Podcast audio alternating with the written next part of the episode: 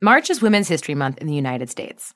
People are celebrating women's empowerment in their companies, in their communities, and families. But when it comes to retirement, there's still a big gap, an investing gap between men and women. And we may not be fully aware of it or what to do about it. We're seeing a crisis in retirement, and that crisis is magnified for women. Only 52% of women are saving for retirement versus 61% of men. More women than men feel stress at the thought of investing and are more likely to believe that investing isn't for people like them. On this episode of The Bid, we'll talk to an expert on these issues. Anne Ackerley heads BlackRock's US and Canada defined contribution business, and she co founded our Women's Initiative Network. She'll talk about what we can do to get more women invested, share advice from 34 years working in financial services, and discuss why she thinks the word retirement is outdated. I'm your host, Mary Catherine Lader. We hope you enjoy.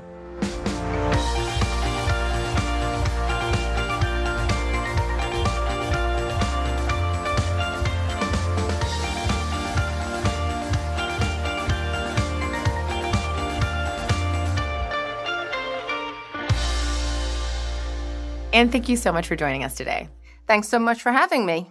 So, on our last episode, President Rob Kapito talked about the retirement crisis, and his view is that it's actually getting worse. The problem is magnified for women, and our investor polls found that only half of all women have started to even save for retirement. You're an expert in this area. You lead our defined contribution business, and you're also, of course, a woman who's been in financial services for decades, observing these trends over time. So, why is this particularly bad for women? Let me just take one step back and say, actually, when I think about statistics like that, where I first go to is access. And the fact that a third of Americans don't have access to an employer sponsored retirement plan.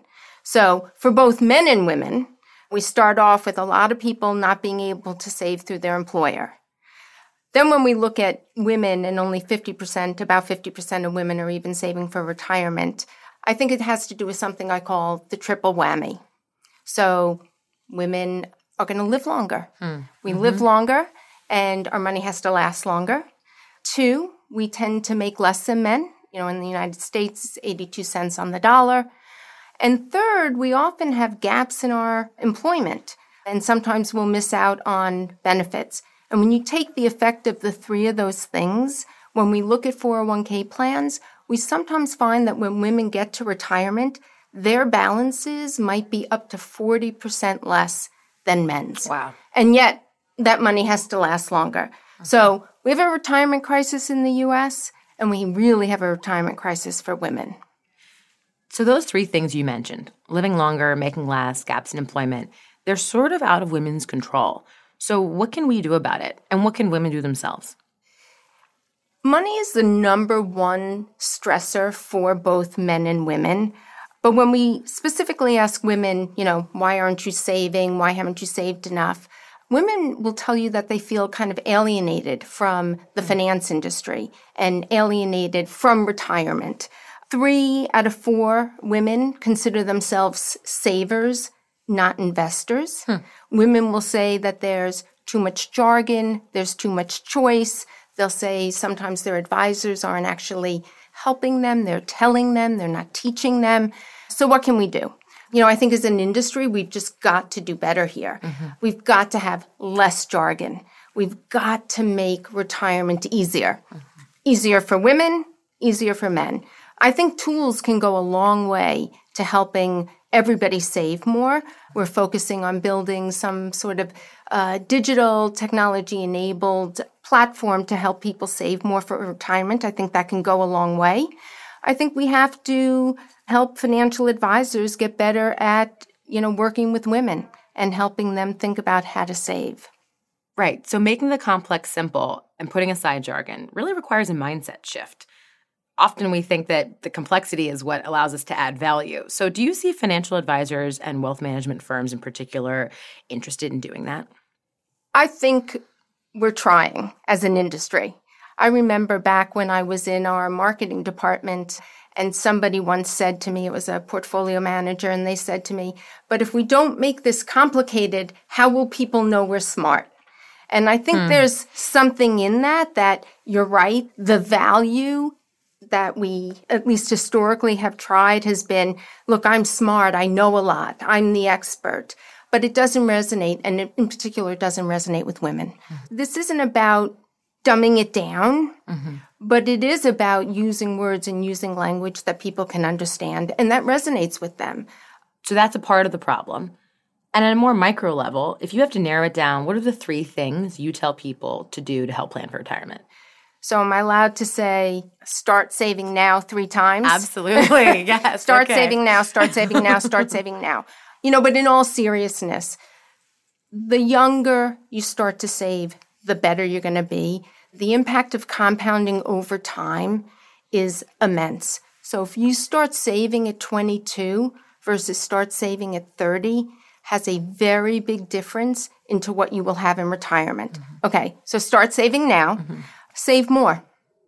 Do everything you can to try to save a little bit more.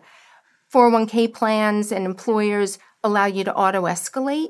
So every year you can set it so it increases automatically. You'll hopefully get raises. It'll just come out. You won't even notice it's gone. I would say the third thing is invest appropriately. I am a zealot about target date funds. I think for most people, getting into an age based asset allocated product is the right thing. Mm-hmm. It's easy. The professionals are doing it for you. And we know that asset allocation ultimately drives a lot of returns. And how do people think about that age today? And should women be thinking about that age any differently than men? I mean, I think about when I signed up for a target date fund in my first 401k when I was 22, I probably picked 65 because that's sort of the number that you have in your head as a quote retirement age, even though as that's increasingly unrealistic, right? Yes unrealistic and probably not wanted. Right. You know, if you're going to live to 100, 102, 105, I think the statistic is that the 10 year olds today will live to 105 in the United States, 107 in Japan. Wow. The notion that you're going to retire at 65 and have 40, 45 years, quote unquote, in retirement, that's becoming very outdated mm-hmm. and unrealistic. And I think we're going to have to start thinking about careers, you know, in stages or encore careers, or it probably isn't going to be go to school, get a job, retire. Mm-hmm. It'll probably be, you know, go to school, get a job, go back to school, take a sabbatical, go do something else. But since I said invest in target dates, and I think target dates will evolve over time as retirement changes. But today, think about an age that you might think about retiring. Maybe it's not 65, maybe it's 70, maybe it's 75, and put your money in that. And how do you see target dates evolving over time? So if today you pick that date and then it's an asset allocation that's optimized for a certain outcome based on the sort of risk you're willing to tolerate to that date, what do you think might be an option for a 22 year old graduating in 2025? Great question. I have two young adults, right. so I spend some time trying to convince both of them to save, to set up their 401ks, to try to put some of their money in it. I could see going a whole bunch of ways as we get to more customized investing, maybe we'll have more customized target dates. You know, I've often thought should men and women have different target dates, given that our longevity and our earnings profiles are different. That being said, I just want to come back to as a zealot, for most people, a target date can be a great investment. Mm-hmm. So contributing to 401k is one piece of the puzzle, but you also mentioned the idea of just saving more and taking advantage of the mechanisms that are out there to help people plan for retirement. One of the biggest issues is just that people aren't saving enough. Mm-hmm. When you look at participants across the board in 401k plans and their employer sponsors plans, only 10% of people who save in 401ks actually reach the IRS match. Wow people aren't taking advantage of, let's say, the employer match, or they're not maxing to the IRS and taking advantage of all the tax situations. We still need to help people get the full employer match, get the tax benefits, mm-hmm. and try to continue to save. And not to scare people, but, you know, today, if you start at 22 and you're going to retire at 65 and you invest in a target date, you probably should be saving combined with your employer 15% a year. 15% of your total income pre tax? Yes, pre tax a, a year. I think In the United States, the average savings rate is probably closer to six. So we have a lot of way to go mm-hmm. between where people are and probably where they should be. Mm-hmm. If we go into a period of low returns, that 15% might become even higher. So there's a lot that we can do to just get people to save more. And you're part of dialogue not only with BlackRock and our clients, but also with government and different regulators around this issue. What level of awareness and interest do you see in solving like the consumer education that you just talked about now relative to five years ago, 10 years ago? I think there's been increased interest on the part of government around retirement generally. And today, as we look at the legislature, there are quite a number of bipartisan bills around retirement. And I know a rallying cry for BlackRock has been make it easier. Make it easier for the employer to offer plans. By the way, I would just tell you that in the United States, there is no law, there is no rule that says an employer has to provide a retirement savings plan. So, why do they all do it? Just to attract employees? Actually, they many don't. don't. The large companies tend to, but many, many, many don't. And so, some of what we've advocated for here at BlackRock is make it easier for employers, particularly the small employers. If you do offer one, there's a lot of reporting requirements and we probably need to make it simpler for employers. We might actually have what they call MEPs, which would allow small employers to pool money and make it easier as well. So let's switch gears a little and talk about something more personal. You've been in financial services for 34 years. What's different today about being a woman in finance versus 5, 10, 34 years ago? Let me just start by saying I think finance is a great place for women. I think it's a super dynamic industry, and I think it is a great place to build a career. So I would say to women, come to finance. You know, over the last 34 years, I think there have been a lot of changes. There's, you know, more women coming. I think there's much more consciousness about some of the things that maybe kept women from getting ahead. I think there's a lot more willingness to see women get ahead in finance. You started the Women's Initiative Network at BlackRock. It didn't exist until what year? We started it in about 2010. And what was the intention there, and how's it been impactful? We had just come out of the merger with Barclays, BGI. And so you had BlackRock and BGI coming together. And so it was a great moment in time, I think, from a cultural perspective, to bring these two groups together you know, the network was formed to help BlackRock capitalize on all the female talent that it had. Women are more than 50% of the population. You know, to the extent that BlackRock wasn't making as much use of women, you know, we were leaving talented people on the sidelines. And so the network focuses on helping women develop and make the most of their potential here at the firm. So, in your 34 years in the industry, you have worked with and now increasingly mentored so, so many women. What piece of advice do you find has been most impactful as you've talked to them about their careers?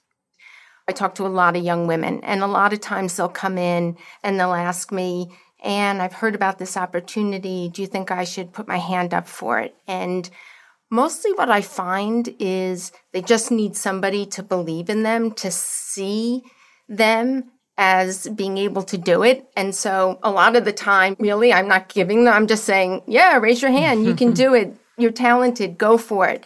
And there's nothing better than seeing a young woman raise her hand, put herself out there, get that job, and then just totally crush it. That's awesome.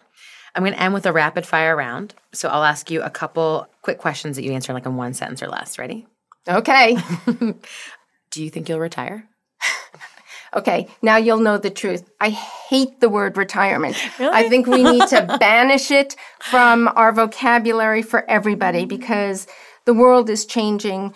We're going to live longer. I think this should all be about phases, transitions, encore careers. In my encore right. career, New I, term, better term. rather than my retirement, mm-hmm. I hope to help women invest and then I'd love to travel, garden, and cook.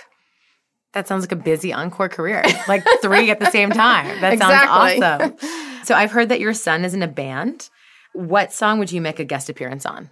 I have absolutely zero musical talent, so it would be much better for my son and me if um, I just stayed as a groupie.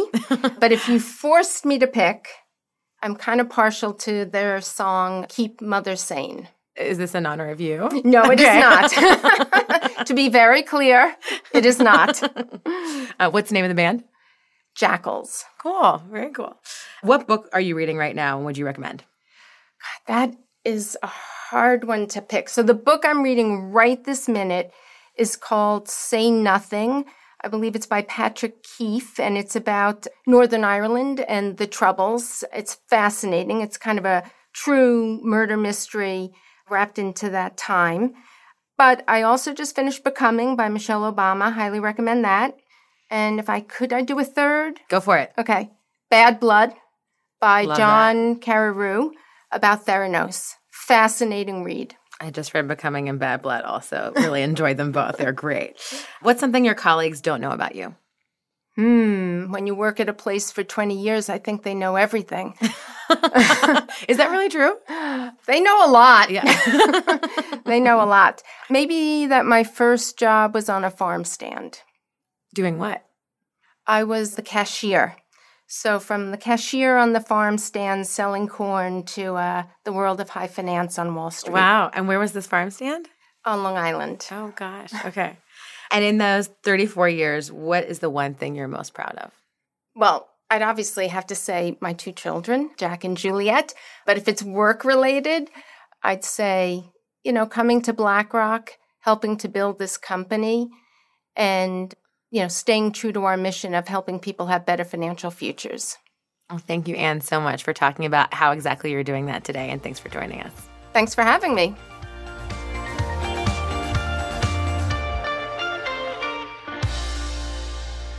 This material is for informational purposes and is prepared by BlackRock, is not intended to be relied upon as a forecast, research, or investment advice, and is not a recommendation, offer, or solicitation to buy or sell any securities or adopt any investment strategy. The opinions expressed are as of the date of publication and are subject to change. The information and opinions contained in this material are derived from proprietary and non proprietary sources deemed by BlackRock to be reliable and are not guaranteed as to accuracy or completeness. This material may contain forward looking information that is not purely historical in nature. There is no guarantee that any forecast made will come to pass. Reliance upon information in this material is at the sole discretion of the listener. Past performance is not indicative of current or future results. This information provided is neither tax nor legal advice, and investors should consult with their own advisors before making investment decisions. Investment involves risk, including possible loss of principal. The principal value is not guaranteed at any time, including at the target date. This material is not an offer to sell or an invitation to apply for any particular product or service. In the U.S., this material is intended for public distribution. In Latin America, this material is for educational purposes only and does not constitute investment advice nor an offer or solicitation to sell or a solicitation of an offer to buy any shares of any fund. No securities regulators in Latin America have confirmed the accuracy of any information contained herein. The provision of investment management and investment advisory services is a regulated activity in Mexico, thus is subject to strict rules. For more information on the investment advisory services offered by BlackRock Mexico, please refer to the Investment Services Guide available at blackrock.com/mx. Copyright 2019 BlackRock Inc. All rights reserved. BlackRock is a registered trademark of BlackRock Inc. All other trademarks are those of their respective owners. The principal value is not guaranteed at any time, including at the target date. This material is not an offer to sell or an invitation to apply for any particular product or service.